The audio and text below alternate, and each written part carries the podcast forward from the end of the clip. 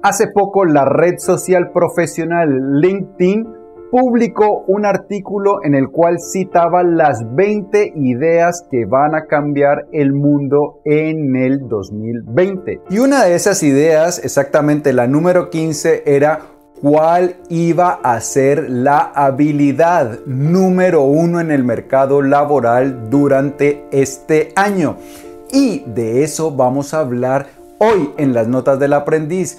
Vamos a hablar acerca de cuál es la habilidad que las empresas más están buscando, em, que las empresas más van a reconocer, la habilidad que te va a permitir brillar, destacar y alcanzar tus metas profesionales. Pero más importante aún, vamos a hablar sobre cómo podemos obtener esa habilidad, incrementar esa habilidad para que así seas la estrella que más brilla en tu empresa y en tus proyectos profesionales.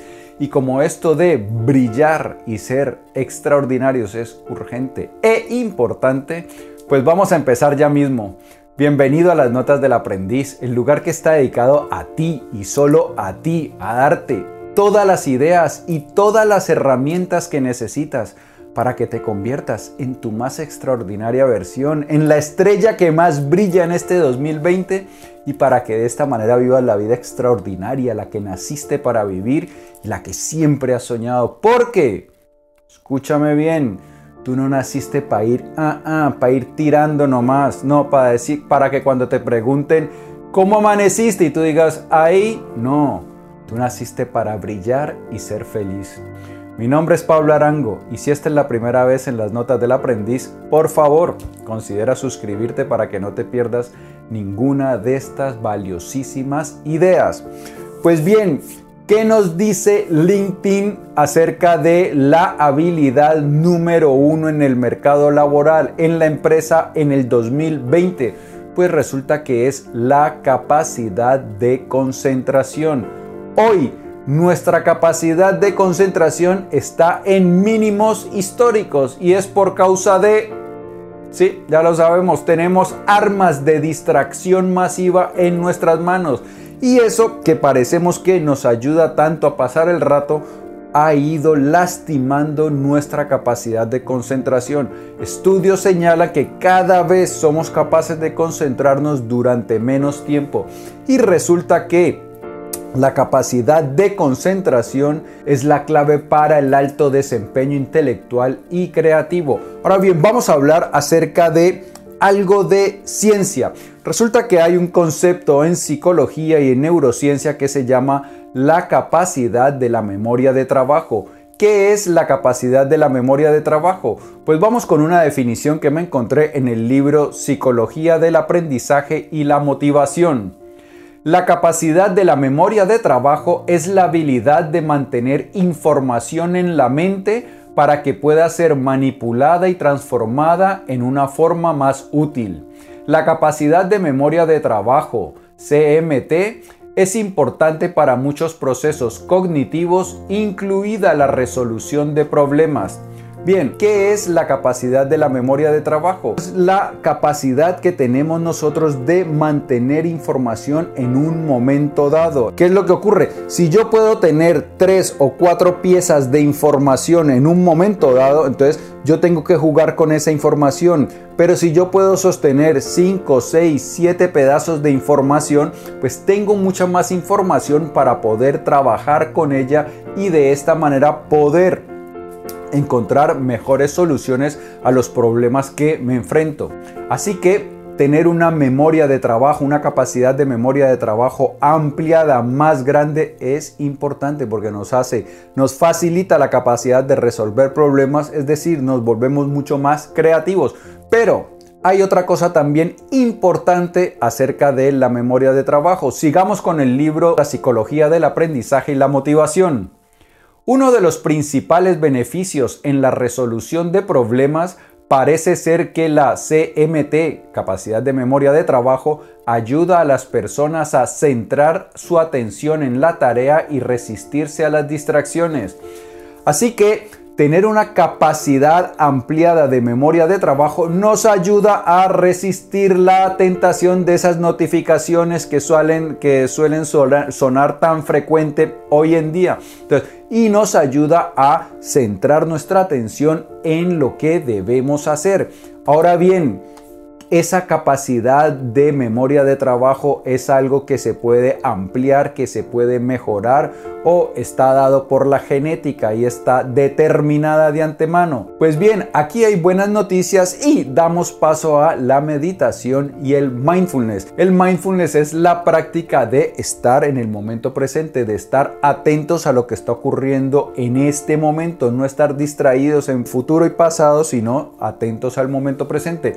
Y resulta que esa práctica de estar en el momento presente y la práctica de la meditación que también fortalece nuestra capacidad de estar atentos al momento presente nos ayuda a ampliar nuestra capacidad de memoria de trabajo. Vamos con Daniel Coleman y Richard Davison que en su libro Rasgos Alterados dicen lo siguiente sobre la meditación y la capacidad de memoria de trabajo. Conclusión. El mindfulness fortalece la capacidad del cerebro para concentrarse en una cosa e ignorar las distracciones. El circuito neuronal de atención selectiva, concluyó el estudio, puede ser entrenado. Así que la meditación nos ayuda a centrar nuestra atención en lo que tenemos que hacer y a resistir las tentaciones.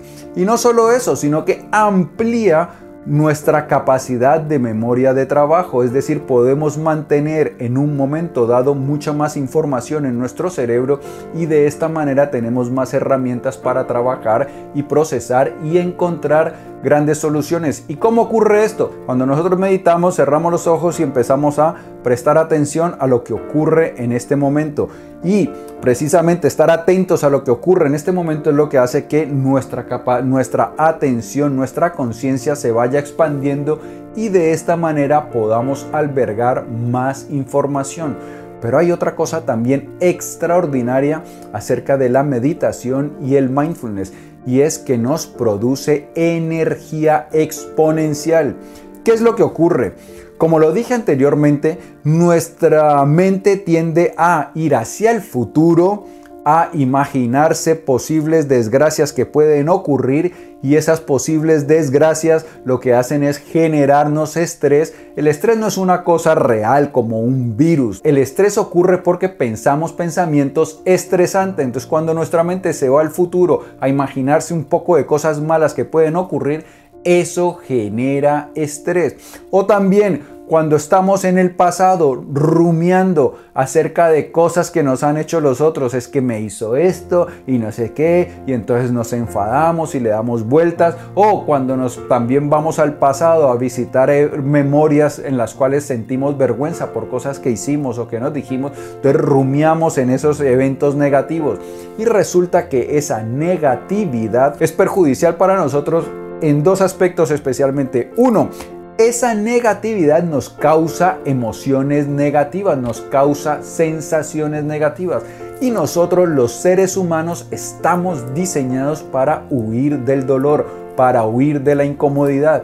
Entonces cuando nosotros tenemos sensaciones negativas en nuestro cuerpo, tratamos de evadirnos de ella. ¿Y qué hacemos? Pues buscar distracciones. Ahí es cuando nos vamos a las redes sociales, al YouTube, a Netflix. Entonces, en lugar de concentrarnos en lo que tenemos que hacer, empezamos a buscar formas de aliviar ese malestar. Y otra de las razones por las cuales nos afecta esa negatividad es que drena energía. Cuando nosotros estamos pensando todo el día en cosas negativas, eso se ve expresado en nuestro cuerpo. Por eso es que las personas que tienen una mente excesivamente negativa, que están deprimidas, parece que no se pueden levantar de la cama porque esa negatividad drena toda la energía que tienen. Ahora bien, con la meditación y el mindfulness, ¿qué es lo que hacemos cuando yo estoy en el momento presente, cuando yo estoy atento a lo que está ocurriendo en este momento o cuando estoy atento a lo que estoy haciendo, al reporte que estoy haciendo o a los documentos que estoy revisando o a lo que estoy leyendo? En ese momento no están entrando pensamientos negativos.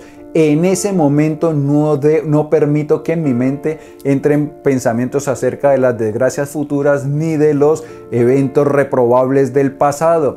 Entonces, ¿qué ocurre? Que en ese momento estoy en paz, estoy tranquilo, estoy centrado en lo que estoy haciendo y una mente concentrada es una mente feliz, una mente dispersa, una mente que vaga es una mente infeliz porque tenemos la tendencia a visitar siempre lugares oscuros. Entonces, cuando yo fortalezco mi capacidad de concentración, fortalezco mi capacidad de estar en el momento presente, no permito que esos virus, esos vampiros de la energía que son las preocupaciones del futuro y los remordimientos del pasado, succionen mi energía y de esta manera pues entonces gozo de mayor libertad. Esto es algo que muchos meditadores y maestros meditadores han descubierto, gente que ha meditado durante mucho tiempo, se encuentra con que de un momento a otro empieza a disfrutar de una energía que antes no gozaba, de cantidades de energía que parecen ilimitadas. Y es por eso también que muchos maestros meditadores recomiendan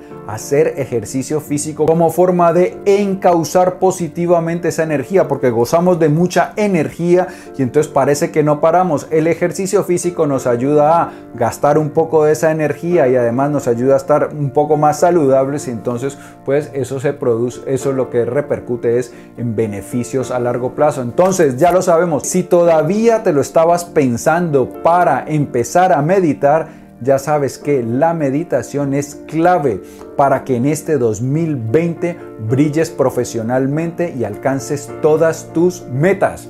Amigo mío, si el vídeo te ha gustado, dale por favor dedito arriba. Te invito a que lo compartas para que me ayudes a que cada vez más personas se conviertan en estrellas en su trabajo y así elevemos el nivel de nuestras empresas y del mundo en general. Yo te digo que nos vamos a ver prontísimo, pero prontísimo. Chao.